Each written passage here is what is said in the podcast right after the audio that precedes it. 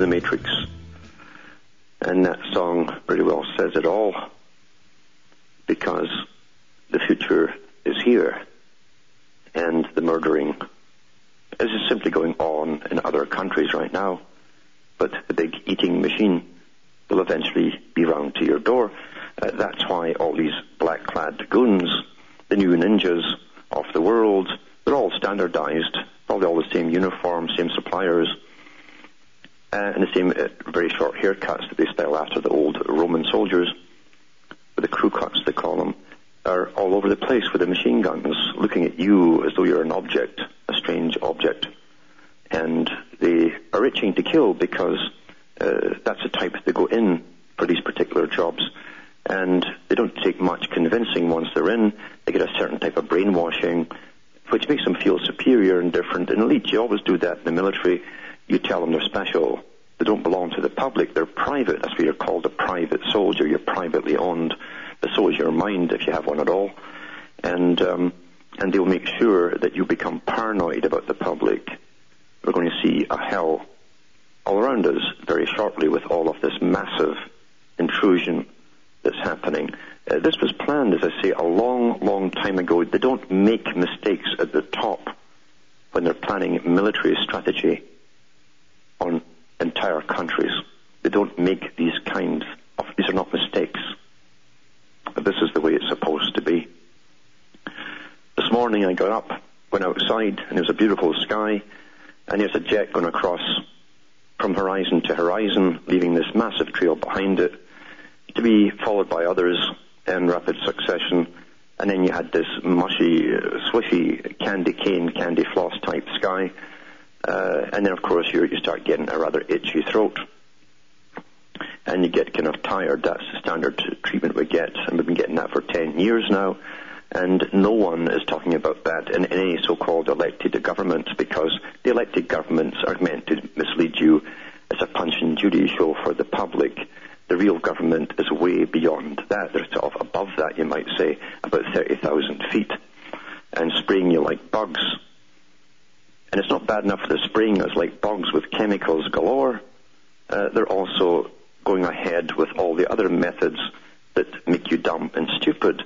And this is from the BBC, this particular article, on Tuesday, the February the 5th, 2008.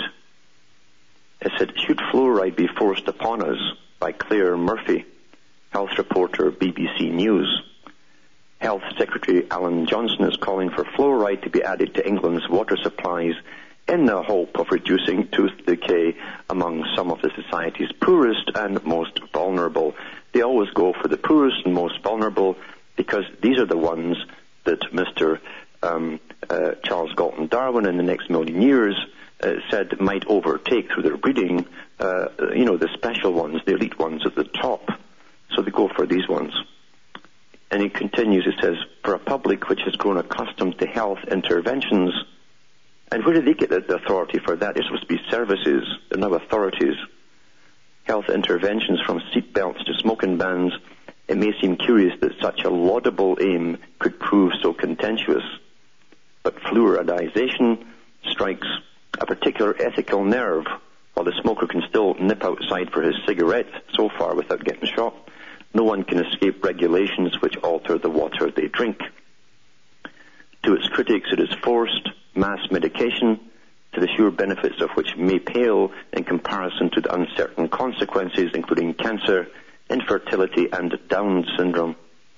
To its advocates, fluoridization is one of the most effective ways of achieving equality in dental health and giving the poorer child's teeth a chance to sparkle like those of his middle class counterpart, you know, his betters. Not for you, it may be a controversial, but it isn't new. The benefits were first suggested by US researchers in the 1930s. That was after they watched the tests that were doing over in Germany and other countries and watched how placid the public started to become. It says, who compared tooth decay in areas with different levels of natural occurring fluoride in the water. Grand Rapids, Michigan became the first city to add the chemical to its water supply in 1945, and other areas quickly followed suit. In 1955, pilot schemes were launched in Watford, Kilmarnock, and Anglesey in England. The first evaluation report in 1962 was positive, and Birmingham was among the first cities to make the shift, a policy still in operation today. It spread. Today there are 6 million people, around 10% of the population with fluoridated water supplies, but momentum was trailing off by the 1980s. It was last implemented in 1985 despite new legislation in 2003 which gave strategic health authorities. Now, here, isn't it amazing they're all becoming militarized? Strategic health authorities st- strategy. I wonder if we've got a rapid uh, response team to dump fluoride in your well. Strategic Health Authorities has the power to ensure a supplier adds fluoride to a water supply. None of the authorities have made use of this provision that we, we know of. And it's really time they did, said Professor Mike Lennon, chairman of the British Fluoridization Society, the man who gets a payoff, because the benefits of doing so are now beyond doubt. Of course, this isn't for everyone. It won't be necessary in the wealthier home counties, for instance. No, we need those people to retain their survival capabilities, as, as they said in their books. But if Manchester started doing this, they could get child tooth decay levels in line with Birmingham where kid, they've got kids there too, and at have children, are twice as likely to have fillings. If we get supplies up from 10 to 30%, say, we would really be getting somewhere. Mixed picture. Indeed, no one seriously doubts that fluoridation does stop decay. Well, really, well, the guy who had the case in Canada and got it through turned totally against it when he got all the rest of the of the documentation, and he's leading the charge to get it stopped. And maybe should, someone should tell the BBC. But uh, anything goes on and on with its pros and cons and all the rest of it. Uh, it's quite the amazing stuff uh, that how we're, we're drugged, stupefied uh, with science. I think it was FDR who said uh, there, there are lies, there are damn lies, and then there are statistics. Meaning, once you attach science to something, it's hard to dispute it. That's the, the trick of using statistics and graphs and charts like Thomas Malthus did to prove his overpopulation theories of the 1700s. And this is the same kind of stuff we're having here. Uh, the fact is, there's plenty of damage comes from fluoride. There's no doubt at all. It's a poison. If you read the toothpaste, it tells you to watch your, to actually keep your limit down per day. So here they are telling you that in the toothpaste. Meanwhile, they're putting it in your water too. It'll be in all the soft drinks they sell as well. So you're getting overdosed with the stuff. And what does it do? It definitely makes you a bit dumber than you would normally be. Never mind the fact it makes your bones brittle, and it puts these little, lovely little white spots that stick in the enamel of your teeth and give you that mottled effect. So they're, they're fast ahead. Doing all this stuff to us, we're just too imperfect, you see. It reminds me of the old occult, occultic uh, system which talked about where they were, their job was here, there to, to perfect that which was left imperfect, meaning all of the people. We're just too imperfect. And they have to perfect us all in the image that they desire. And they make a few boo-boos along the way, a few screw-ups. Well, it's too bad. It's all in the interest of science, and it's all for the general good, isn't it? And it's just too bad about the, you know, the faulty ones who, who suffer on the way. That's the world we're living in. We're rats in a, in a, a cage. We're being tested on, poked, prodded, and this big stick of statistics and data from various scientists that keep altering their theories on everything pretty well every week uh, seems to be ruining our lives. And we are told, mind you, told and ordered to go along with every new theory that comes along the pike, regardless of the obvious side effects that you can see for yourself if you just look around you. There's no rights anymore. Have you noticed? We have no rights. We haven't really had them for some time. They've been taken away from us bit by bit by bit, really from the 1930s onwards. In the 1930s, that's when FDR came in with the New Deal. The New Deal. The New Deal was their term at the top for a whole new way, you see, where federal governments would run the system almost completely and put themselves into areas that was off limits for them before.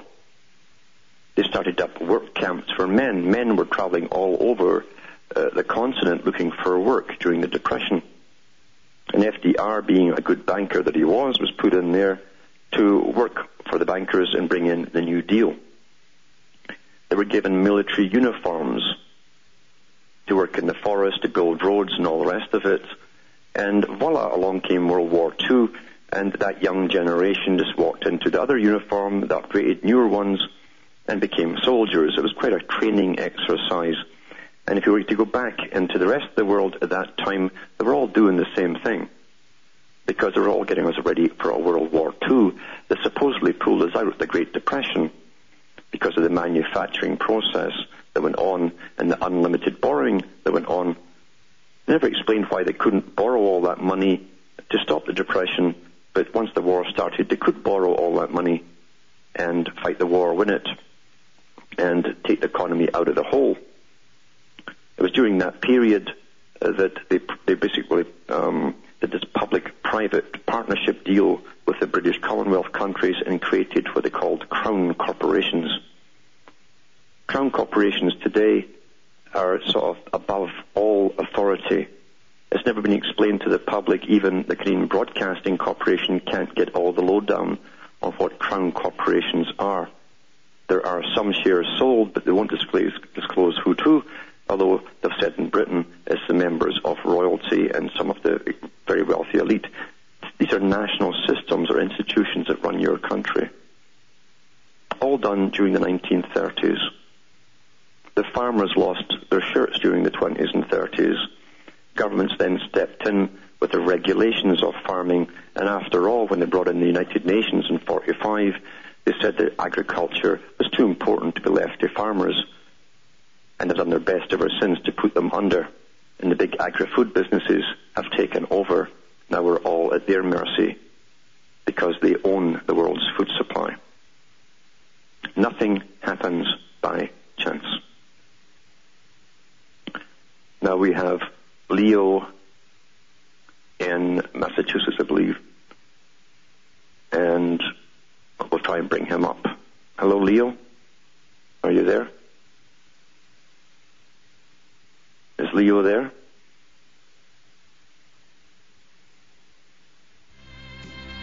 No, it's a break. Hmm. Okay, I'll be back after these messages.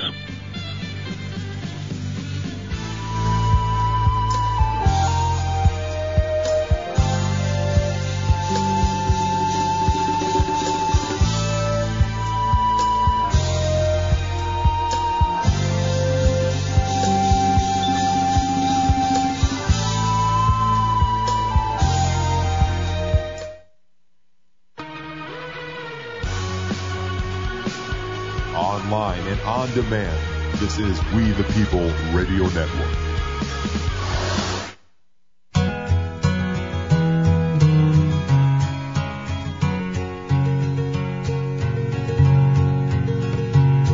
He's five foot two and he's six feet four.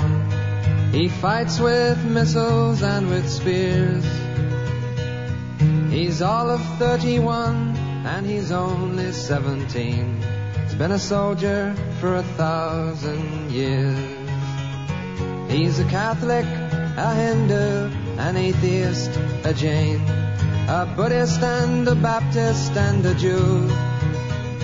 And he knows he shouldn't kill, and he knows he always will. Kill you for me, my friend, and me for you. And he's fighting for Canada, he's fighting for France, he's fighting for the USA. And he's fighting for the Russians, and he's fighting for Japan. And he thinks we'll put an end to war this way. And he's fighting for democracy, he's fighting for the Reds.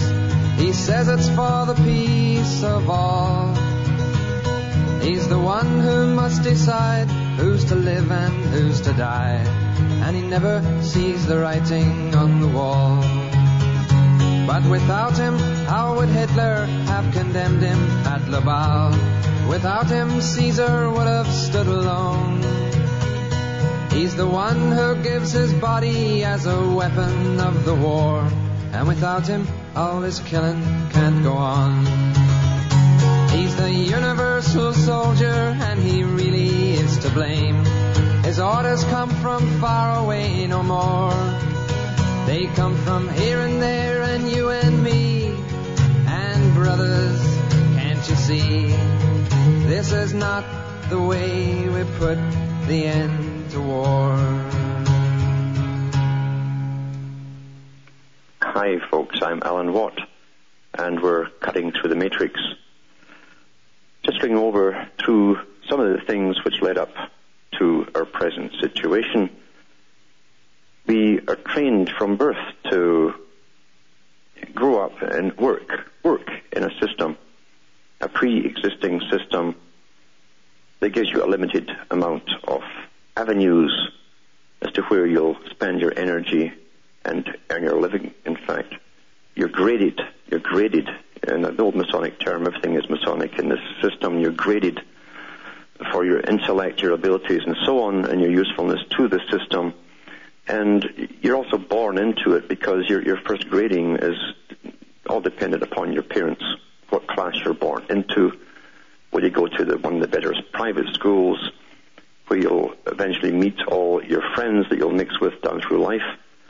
Uh, in big business, in politics, etc., or will you go to the middle class uh, schools where you'll go into be an engineer or something like that, or will you go into the lower class schools where you're, you just take the jobs that are offered to you?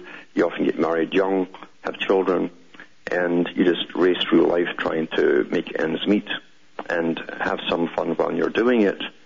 And of course, the, most rotten jobs that you have make you want to have more fun to escape from it. That's the problem. And that's why the countries in Europe that were masters at that gave us lots of publicans, lots of pubs to go and drown our sorrows and make us feel all good. That's where guys would go and slap each other on the backs and pretend that everything was just hunky dory when they're all crying miserably inside in all reality. That's the system that we're born into. We're born into a pre-existing system where we owe money. In fact, as soon as we're born, because you you take on the debt from a previous generation, and if you go back to the old black book of the law, it tells you that if you're born into that, into a debtor system, you are therefore the property of the slave master until you pay off that debt, which is ongoing. You can't pay it off, so we're in perpetual slavery some some of the founding fathers of the U.S. talked about that. They knew their stuff. They were high masons, and Jefferson said uh, that people, a generation born in to a system where they have to pay off the debt of a pre-existing generation, were therefore in fact slaves, were de facto slaves, and that's exactly how it is. And yet, it's never presented that way to you uh, when you're at school or when you're born, you just go along with the system. You get a birth certificate, you get a social insurance number, your SIN number, and you're owned by the state. You earn money, you get a document demanding money back from you. It's called taxation. If the mafia does it, it's called extortion. The governments call it taxation, and we don't think any more about it. We just want to comply. The facts are the facts, the acts are the acts. If the acts are the same, then it's the same. If it walks like a duck, quacks like a duck, it's a duck. And you serve your masters. That's the system we've been born into, that we've been taught to think is all quite natural. And there's nothing natural about it. It didn't just evolve this way. It's a very old, old system, tried and tested down through the ages. Only today, they have lots more people they can employ in higher positions in the big think tanks and foundations to work on the future, to make sure that those at the top, those who've evolved to the highest pinnacles, and their, their offspring will still rule the world in a thousand years. That's literally what it's all about. In Britain, you go through London, and if you met some of the wealthier people, uh, the ones in the know, they just referred to the ones who rule as the establishment. The establishment was above politics. The establishment uh, was something you whispered about in the higher levels because you, were, you weren't supposed to let the public know too much about it. Very old families, powerful families, often intermarried, and second, third, fourth cousins, etc. The ones who put their own youngsters into the secret service that's still on the go today, which is higher clearance than MI5 or 6. They can do no wrong. And the whole idea was to ensure that they would rule for perpetuity a particular class would rule. The better ones, your betters as the lower classes call them, your betters would rule. Because we were all too silly and stupid to make any good decisions on our own. It'd always be faulty decisions. We needed our betters to do it all for us, and we had to comply. But they also gave us this, this con game called politics and left and right. That really did consume people I did see growing up how they'd argue about the, the parties, the political parties, and the promises that they're always given that distracted them for years on end, and how they'd vote them in and then wonder what on earth happened to their, their, their hero uh, when nothing seemed to change. Things just kept getting worse. Then they'd vote that bunch out and vote the next bunch in, and the same thing would happen over and over and over. And yet it was hard ever to get these people to see beyond uh, this game, this this um, punch and Judy game, this wrestler match called politics, because the establishment was ruling the, the country. The higher government, the one that Margaret Thatcher talked about, the parallel government that's comprised at the lower level with ex-prime ministers and ex-presidents and ex-senior civil servants from the federal offices and bureaus uh, that's what comprises it at the lower levels. And these characters are now called technocrats, like Kissinger. They travel the world. Professor Quigley talked about it. He said these technocrats have more power than elected officials. They're unaccountable to the public, completely unaccountable, and therefore they can. They're quite happy not getting the applause and knowing with confidence that they have the real power to get things done. And that's how Thatcher just talked about it in her own world tour on the New World Order. I'll mention more about this after the following messages.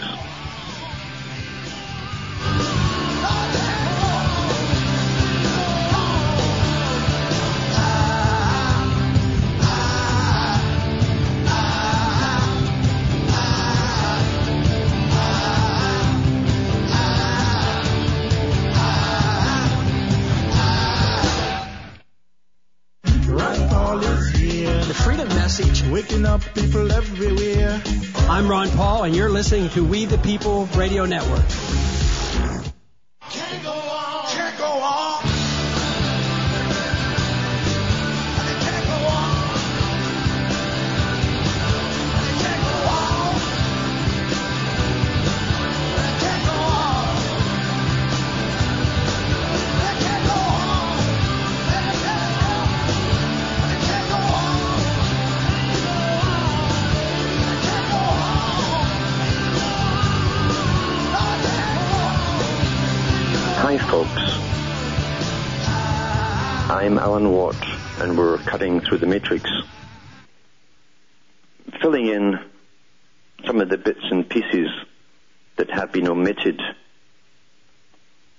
From a reality over the last few years. Actually, lots of years, even my granddad's day, because he didn't know much about what was really happening in his time either. They knew the local area and not much more. They're also told when to go off to war and when to come back and when they hand their rifles back to the king because you couldn't have them at home, you couldn't be trusted, but it was okay to go off and kill people abroad for the majesty. And uh, as long as you handed the gun back in uh, when you came back with the troopship. The people are peasants to the elite, to the establishment. They're just peasants, useful tools. Pawns, as they say in the chess game. The pawns are there to be sacrificed and used so the big boys can, can win. And that's always been the way of it. It's no different from the goons that want to become Action Man and don these black outfits, the ninja boys. Uh, They are pawns. They're dangerous pawns, but pawns nonetheless. And I hope that people realize that one day when they're all set against you, uh, don't try and just kill them off thinking you're fighting some other foreign army, uh, because these guys are just pawns. The guys at the top who start the wars and control it all are the enemy of the people, and they hide behind these vast armies. But meanwhile, the public always see the immediate enemy, the one in front of them, and then they tend to fight each other. We've been fighting each other forever, and as long as we keep doing it, we'll never ever change this system that is rapidly going down the hill till we're all chipped and um, we have no minds of our own at all. They'll have their utopia, their thousand years of peace, as they jokingly call it, and we can't think and we can't complain. In fact, we won't even know who we are anymore.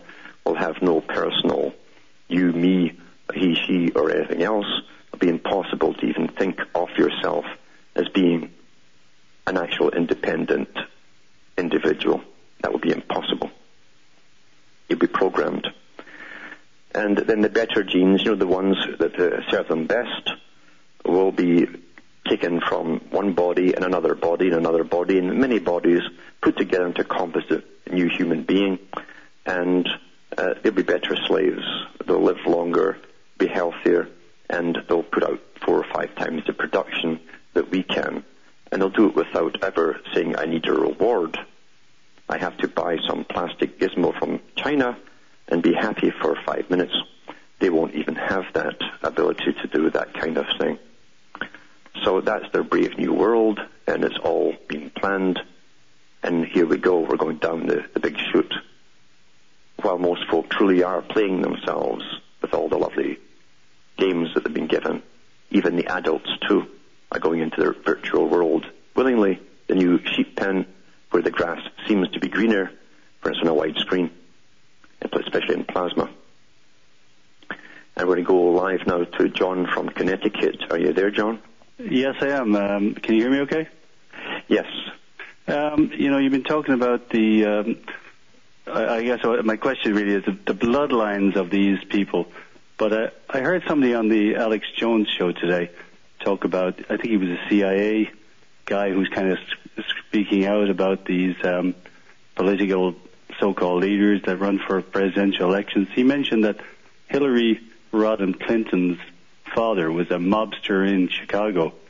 Do you know Mhm. anything else about the history of uh, her family? Well, where does she come from? Because that's really all I want to find out. We we we're, we don't we don't know. We don't know. We won't be, we, we won't be tell told until she's made president one day, and probably even then it'll be halfway through the term. Uh, generally, they don't tell you who they are till they're they're halfway through the term, or they're just left off. I'm still waiting to see who Tony Blair was. That he'll be he'll be well related, but they still haven't told us yet uh, what his lineage is. We Uh, know William uh, William Clinton, Jefferson Clinton, he called? His real name was uh, Blythe. He was adopted, right?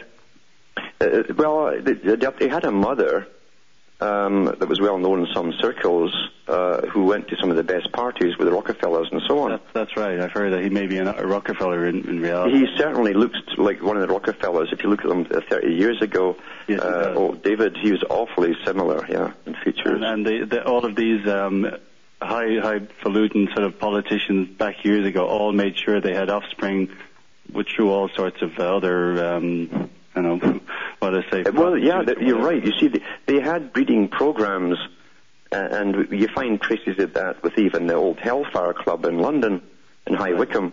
Uh, and uh, if that was one of the honours, was to be allowed to breed with what they, they called the dollies, the ones with special genes. And then you would pass your genes on, and hopefully you'd have a, the, the male heir that would take over.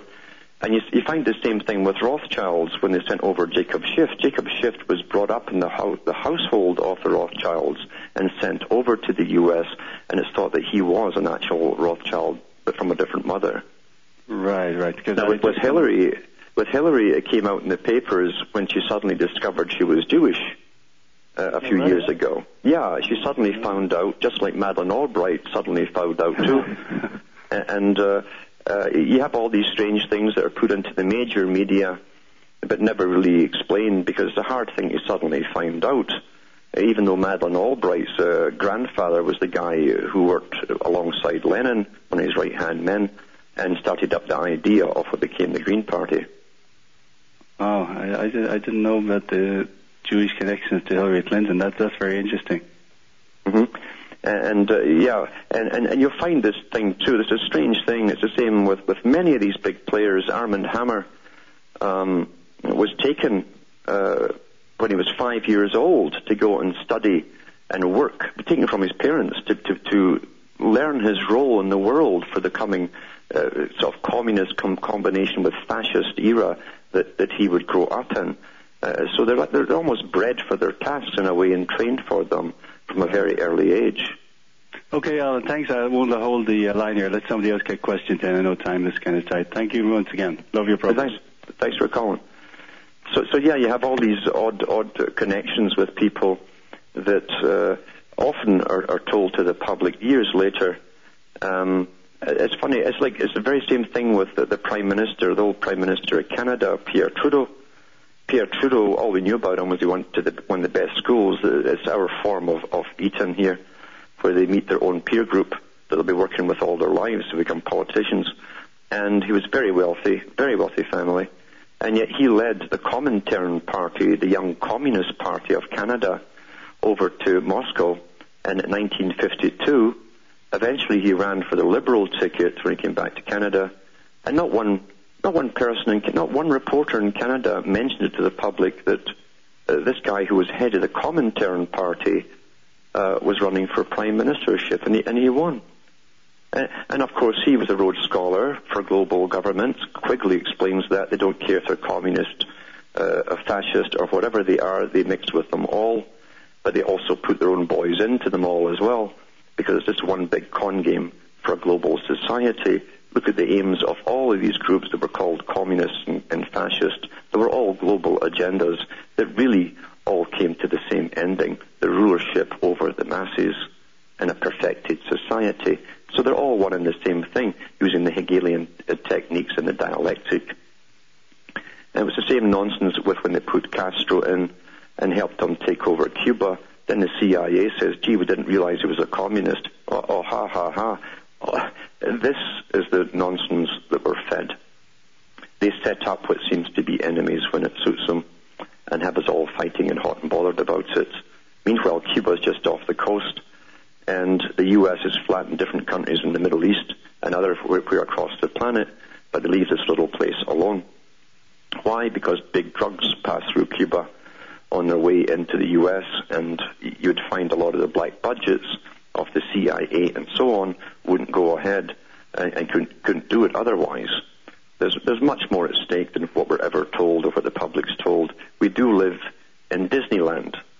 We live in Disneyland more so perhaps in the U.S., just a little bit more so um, than anywhere else in the world, because the public were given truly uh, so much nonsense on, on the recent history. They rewrote the recent history and gave them Little House on the Prairie. Back with more after these messages.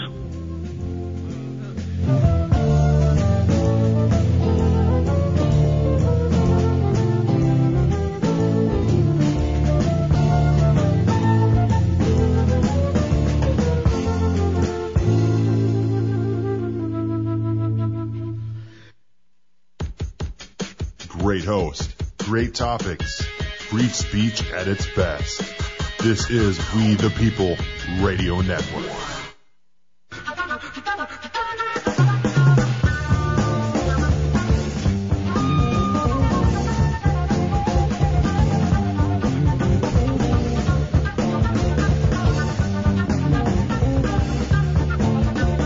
Hi, folks.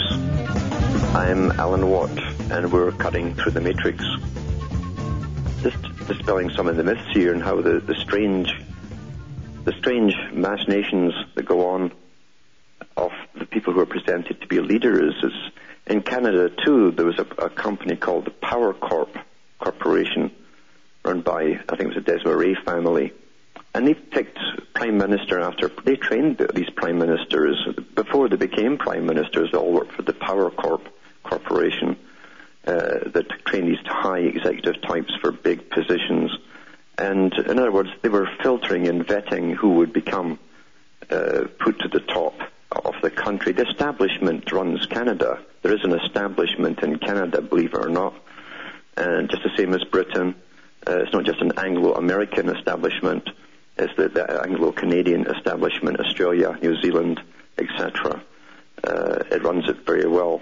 And we have our own department of the Royal Institute for International Affairs here in Canada with its round tables and all the rest of it, reporting to London, working with the same agenda as London, and they call it the Canadian Institute instead of the Royal Institute, but it's the same thing. And the, in the US, it's simply called the Council on Foreign Relations. Now we've got Tim in Montreal. Are you there, Tim? Hi, Alan. Yes, um, it's just a, a question of basics. Um, is it your um, contention that all forms of government are are control, or is it possible that there's good government, but that it's being hijacked at the present time? Uh, good government could only come out of an utter chaotic situation, and even then only temporarily, uh, while the public were watching it like hawks. Within gen- the end of a generation, it would already be uh, infiltrated. Jefferson was quite right. You see, these guys had looked at all the histories, and he said that it's go- a good thing for the people to have a revolution every one or two generations to clear out government, because he knew uh, that the first thing they do is try to get their own offspring in, and then you have the, an establishment forming already, uh, and uh, it's, it's through the family lineages. You have dynasties running it, and even right after the American War of Independence, you had a whole bunch of them trying to get their own relatives in. Benjamin Franklin tried to get Temple, his son, in, uh, and many others did too. Some of them were successful. So it can only last as long as the public are literally are part of. You see, the, the, the people really are supposed to be the government, the people. Right. So ultimately, where we would like to head is basically the, the disappearance of government completely and Yeah. people being in a voluntary society. Yeah, ultimately, uh, uh, that's the only alternative because the, the one they're bringing in is a form of the same thing. It's a mirror image, only you'll have no option but to go along with what uh, this small elite have decided for you. You'll think you're making your own decisions, but you won't. You'll be controlled. They're, very good at giving you a mirror image, but, but a voluntary society is where everyone participates in the system.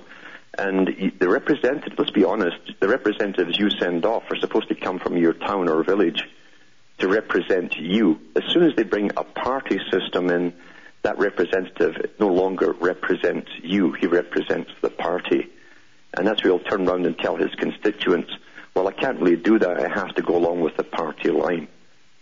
So, so we're not voting in, in our, our own representatives at all. We're voting in guys that simply make up more numbers in a particular party. So then, i- in theory, it could be possible that there's a, a, a- a government, but that it's partyless, and it's just we vote a representative to for administrative affairs, and like it. Eh. Yeah, and you also have to have a voluntary rotating system where just like people are called out from the citizen uh, society to man the courts as a jury, you'd have to have volunteer, people who are called out and rotate from all walks of life, uh, constantly rotating, uh, probably for no more than six months at a time, to observe these ones at the top to make sure that nothing else is going on, uh, and be an oversight sort of committee. Uh, okay, so then uh, a government that would run um, due process courts and because I'm, I'm just thinking, uh, forgive me for taking so long, that this question is kill, is um, torturing me.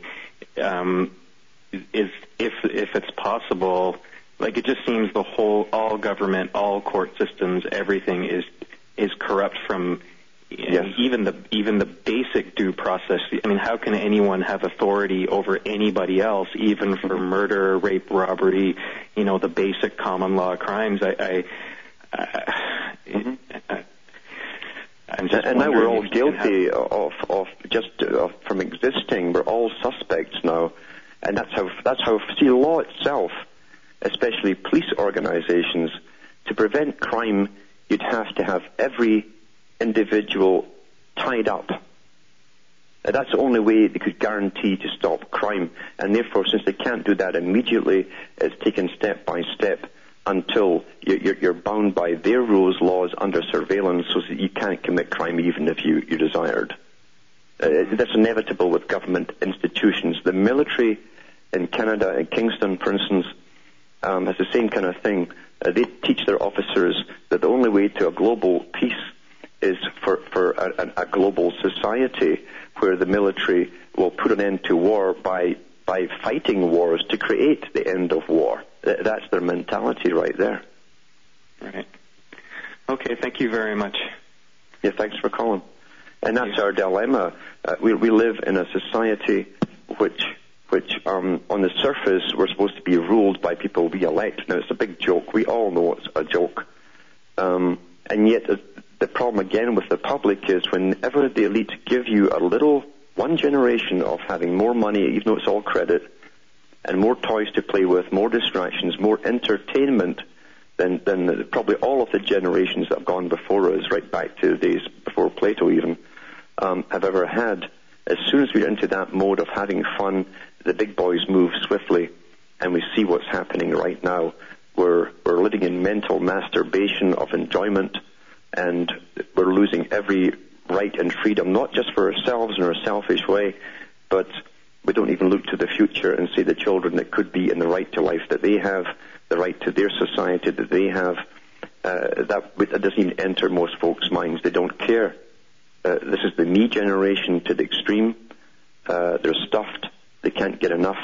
And the big boys are rampaging ahead with an agenda to put us all in a, a mental limbo where we won't tell fact from fiction, reality uh, from fiction, and uh, that will be peace for them at the top when, when there's no possibility of the plebeians at the bottom causing any more trouble for them uh, and, and doing anything nasty to them. Uh, the, the big boys are terrified, always have been, of the general public. They know their history. They're taught their history. They've known what's, what's happened in the past in history when they've gone too far. And uh, they're terrified because they're so corrupt at the top. Mind you, they don't call it corruption. They say it is the rightful Jews since they are so superior to all the ones. They actually see themselves as a separate species. Uh, that's the bottom line. And they are psychopathic. Psychopathy used to be shunned by psychiatry as far as looking at any other class except the bottom classes. So for about a century, they only saw the guy who wanted the jewelry in the window, would smash the window and steal it, because a psychopath generally cannot tolerate frustration. He must have immediate reward and gratification. However, once they started looking into the, the same traits in upper echelons, it, was incredible to find out that they came up with whole categories, including uh, the attention-seeking hysterical types that go into politics, and that's how they're classified, by the way. Either go into politics or into acting careers, but they're psychopaths nonetheless.